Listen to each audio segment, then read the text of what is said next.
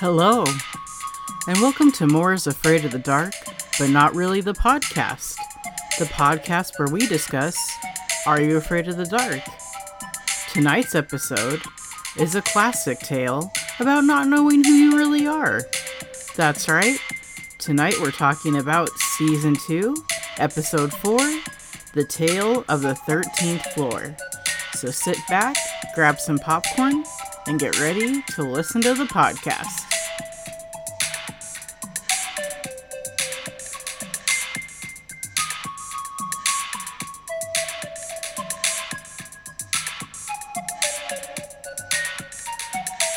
For them, but my promise to you now is that I will try to record at least 2 a month so we can get through the entire first season in the next year and a half, maybe sooner. All right, tonight's tale is brought to us by Betty Ann.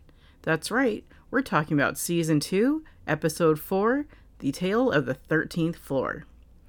Our night starts out like any other night. We are seeing the clearing where Frank, Kiki, and the Gary are busy maintaining the fire, while they wait for the others to arrive. They will use what I can only guess is the perspective of one of them as we see the clearing from the outside.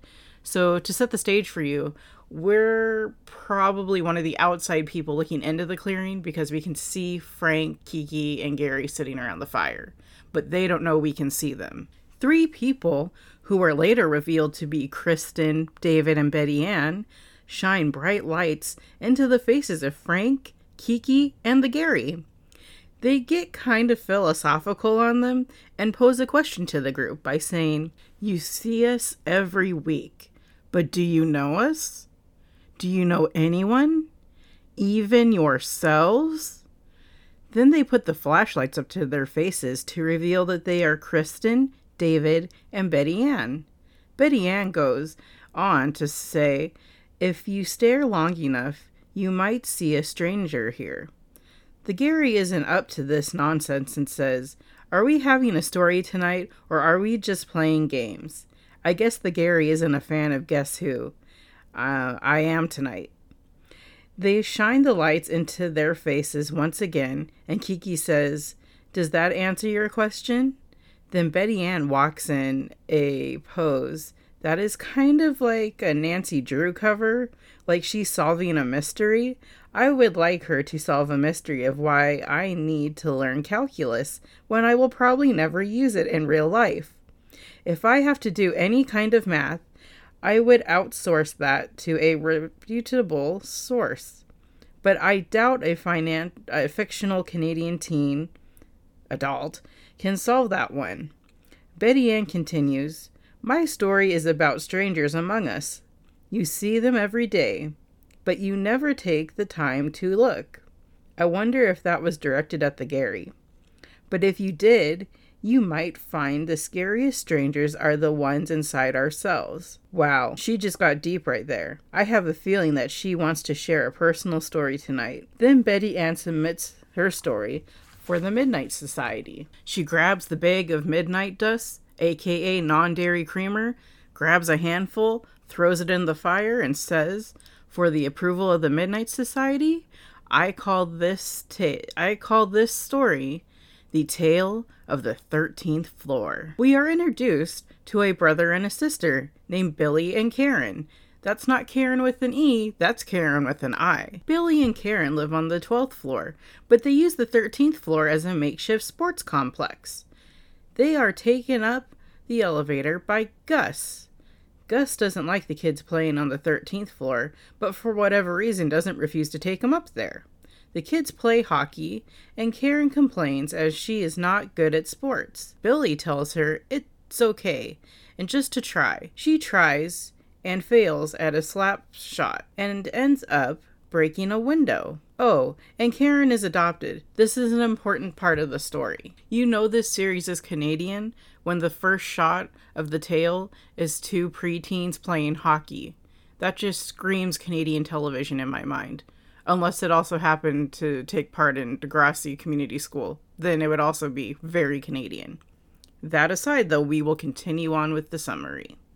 While they are playing, the building suddenly gets hit by what appears to be an earthquake, followed by flashing purple lights. They panic, not at the disco, and hit the elevator button, only to be greeted by Leonid, a replacement elevator operator. Leonid is kind of effeminate and talks softly to Billy and Karen, but he still kind of creeps them out, so they decide to take the stairs instead of the elevator. Leonid kind of looks like Lurch from the Addams Family, if he talked like a woman. That night, while sleeping, Karen is awakened by a man on her TV. At first, the guy kind of just watches her sleep before saying, "Hello, Karen. How are you? We've come for a little visit." Karen says, "Are you talking to me?" Since she's the only one in the room and her name is Karen, I'm going to go out on a limb here and say, yeah, he's talking to you. The man says, "What do you think?" Karen says, "I think I'm dreaming." The guy is smiling at her, but in a way that makes me slightly uncomfortable. Then he just disappears from the TV. Karen goes back to sleep. The next day, Karen and Billy want to play hockey again on the 13th floor, but they are stopped by Leonid, who says, "Oh, I'm sorry. The new tenants are fumigating. Going down?" Karen asks, "What new tenants?" Billy says, "That's our place." Unless Billy's paying rent, it's technically not his place. Later that day, they come back from riding bikes, and Billy checks the mail. Karen has gotten a letter that is addressed to her without an address or last name. Billy hypothesizes that it must be a secret admirer. Karen says, "I wish." She must be very lonely. Karen opens the letter, and it is an invite to come and test toys at the toy factory on the 13th floor. Billy is skeptical about it and says, "What's a toy factory doing in an apartment building?" Karen keeps reading. "They want to test new toys and sports equipment on kids, and I'm invited." Karen says she doesn't want to go and offers the invite to Billy. He says to her something like, "They don't want me, they want you." She still kind of refuses to go, but Billy says they should go together. Betty Ann is making this very dark all of a sudden. It is like she's talking about a planned kidnapping. I hope this story doesn't stem from an experience that she's had in her fictional Canadian life. Billy talks to Karen into going to the toy factory the next day. That night, Karen once again sees the man on her TV set. He tells her, "Hello, Karen." Karen tries to turn the TV off, but it won't shut off.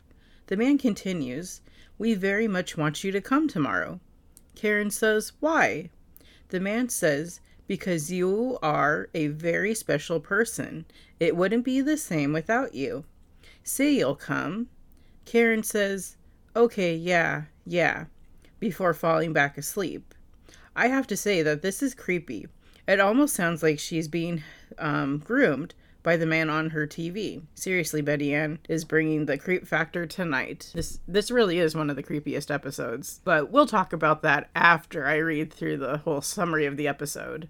The next day, Billy and Karen go up to the 13th floor, to the toy factory. Once there, Olga finds them and tells them they only need Karen, but Billy quickly informs her that if he leaves, Karen leaves as well. Olga reluctantly agrees to let Billy test the toys as well. Oh, and the place is covered in pastels. It looks like the Easter Bunny threw up in space. Anyways, they are introduced to Raymond, who will be proctoring the toy testing. The first test is a game that has to do with tones. Billy does very well and tries to help Karen, but Raymond won't stand for that. Also, Raymond is the man from the TV. And I find it very odd that Karen never clued into the fact that Raymond was the TV guy who was talking to her in her quote-unquote dreams. Yeah, that's really creepy. Billy keeps doing very good at the games until Raymond goes over to a wheel on this device, and the device is actually changing the atmosphere in the room they're in. The new atmosphere makes it so Billy's chest starts hurting, and he fails to complete the test. So Raymond makes him sit there and continue doing the tones until he gets it right. Raymond then leaves him there to practice and moves Karen on to the next game. She is strapped into a device that looks kind of like a roller coaster seat. He tells her to try and move the ball with her mind, which she can do. Raymond then opens the hatch above to the mothership, where gray, faceless aliens are trying to grab Karen. Wow, Betty Ann, an intergalactic kidnapping. Raymond tells Karen they are going on a little trip, as he rotates the wheel, making Billy even more ill. Karen tells him no, and uses her newfound powers to run away and try and find help for Billy. She tries to escape Raymond by making the ceiling tiles fall to the ground and hit him. Karen then runs and hides in a vent and overhears Olga tell Raymond that they are running out of time, and then she walks over to Billy and thinks he is a waste since he is an Earth kid. She also mentions that he will die on their planet. Hearing this, Karen tries to get help from anyone in the building and wants to take the elevator, but I honestly feel that the stairs would have been faster. Also, Raymond is a robot. Once she goes back to the 13th floor, Karen uses the voice command feature to get Raymond to hold Olga so she can get Billy out of there. She is stopped by Leonid, who tells her that she would love their planet and it would unlock her to more emotions and she would be able to fly. He makes it sound mystical, but she tells him no, she must save Billy. Leonid, knowing they are running out of time, doesn't stop Karen. Karen and Billy escape and sees the spaceship take off from the 13th floor. Billy and Karen escape back to their apartment, and while sitting on Karen's bed, Olga now comes onto the TV and tells Karen this was her rescue, as they accidentally left her behind 10 years ago. As Olga's explaining the situation to Karen, her face starts to fade into the gray, faceless alien face. And she tells Karen it'll be at least 10 more years before they have collected enough atmosphere to come back and get her. Billy turns to Karen and asks her if this is real. But when he looks at her, she is now a gray, faceless alien. Billy screams and runs out of the room. Betty Ann ends her story by saying, "You may think you know someone, but think again and look a little closer." Then they all kind of stare at each other. And the Gary says, "I declare this meeting at the Midnight Society close. Whoever you are." He puts out the fire. And they get up, presumably, and leave.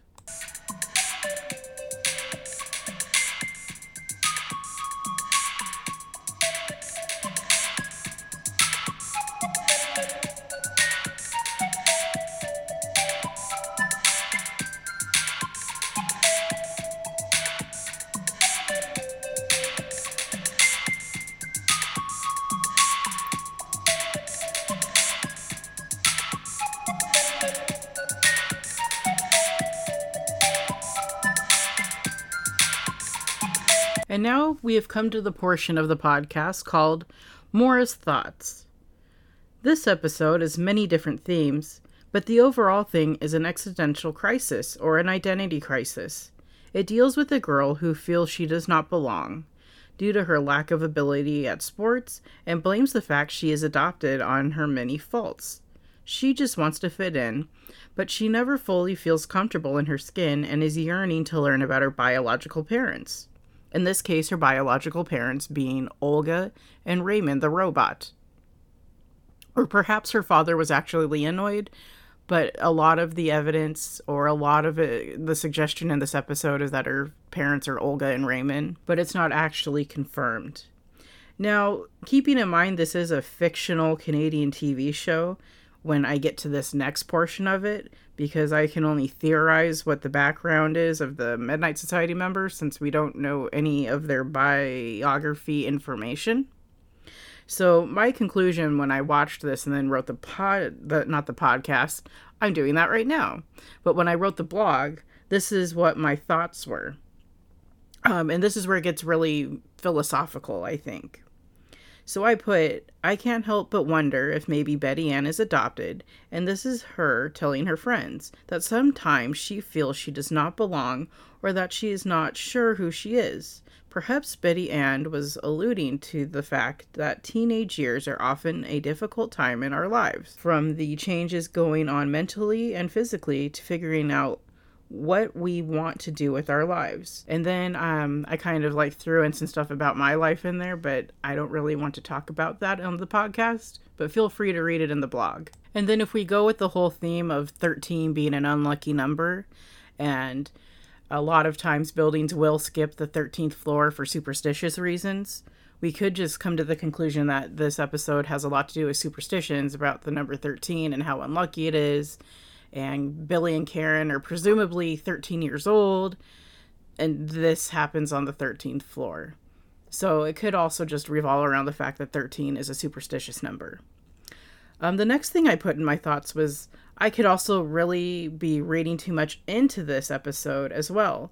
So I'm just going to leave it out there that my idea was this episode was pretty much about becoming a teenager and the awkwardness behind it, and different feelings people have, but mostly about the superstition of the 13th floor. And at the very surface level of this episode is the fact that aliens were quote unquote trying to kidnap a child to bring back to their planet, but this child just happened to be one of them who, for whatever reason, after 10 years didn't have the gray alien face but still looked like a human. And it was actually a rescue mission. So if you think about it in the perspective of a rescue mission, this episode didn't have any villains. In fact, you could almost say that Billy was a villain because he wouldn't let his sister go to her home planet.